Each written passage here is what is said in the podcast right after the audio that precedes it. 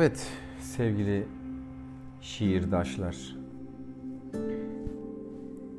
Bu karantina günlerinde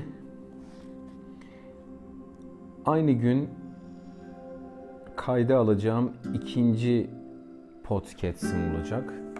Yine şiirlerini beğendiğimiz Kıyametten önce son defa belki bir ilk olarak şimdi kitabından Turgay Özen'den devam ediyoruz. Cennetin kapısında bir kelime. Ağaçların hızı ile kağıdın üzerinde ilk harf.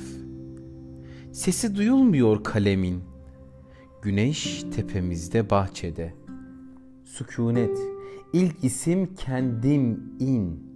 Hatırlayamıyorum. Cennetin kapısında ismimi diyorlar ki hep aynı şey yazıyorsun. İsim kelime cennetin kapısı. Gidilecek başka bir yer var sanki. İnanan için. Var mı? Cennetin kapısında bekliyorum melekleri. Hangi isimle çağırmalıyım onları? İsmin kendisi bir varlık alanı mı? İçine girilince cennetin bir daha yazma. İsmi cennetin kapısı. Söz müdür. Önce söz mü vardı cennetten önce?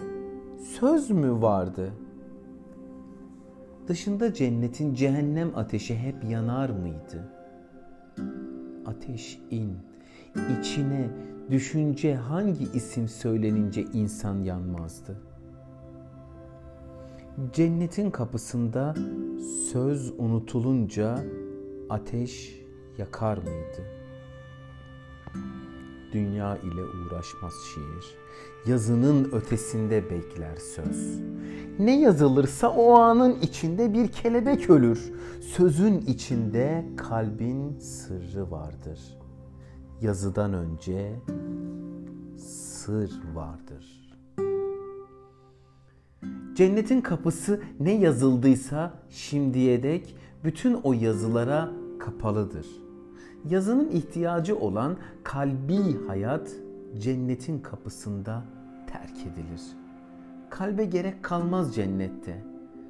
Kalp insanı cennette ulaştıran, kalp insanı cennete ulaştıran isimlerin cemevidir.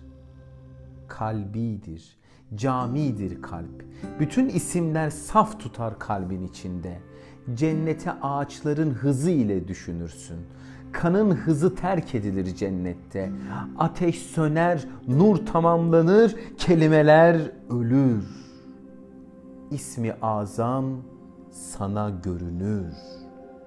Cennetin kapısı senin arkandan kapanır. İçeridesindir artık.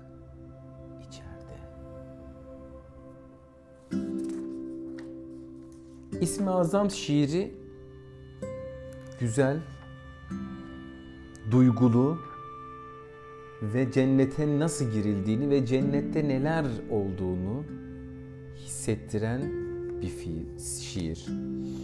Şimdi taştan bir şiire geleceğiz. Cennetten taşa. Bakalım burada ne demek istemiş Türgay Üstad. Kayalıklara bir taş attım ve arkamı dönüp yürüdüm sonra. Uzakta tek başına duran ağaca doğru. Kaya ile üzerine çarpan küçük bir taş ilişkisi ve ağaçların kağıtları. Kalemi tutan el ile kayalara taş atan el aynı. Yürüdüm o tek ağaca doğru kağıtların üzerinde.'' Döndüm sonra geriye gidip o küçük taş parçasını aldım kayalıkların dibinden ve o taş parçası ellerinde yürüdüm. Kağıtların üzerinden uzakta o tek başına duran ağaca doğru. Kalemi tutan el ağaca varınca bıraktı ellerinden taş parçasını toprağın üzerine. Dönüp geriye kağıtların üzerindeki ize baktım. Yazım okunmuyordu. Ağaçların kağıtlarla ilişkisinin yerini kayalıklara çarpıp incinen, incinen küçük taş parçasının toprakla ilişkisi almıştı. Ve kalem bunu yazamamıştı. Kağıtların üzerinde ilerleyememişti kalem. Kalemler ağaçlara çarpmış, incinmişlerdi ve sessizlik oldu birden. Sessizlik. Kimse hiçbir şey anlayamamıştı.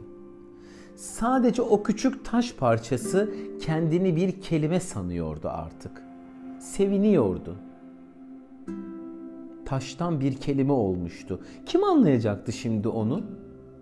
Taştan kelimelerle şiir yazılabilir miydi?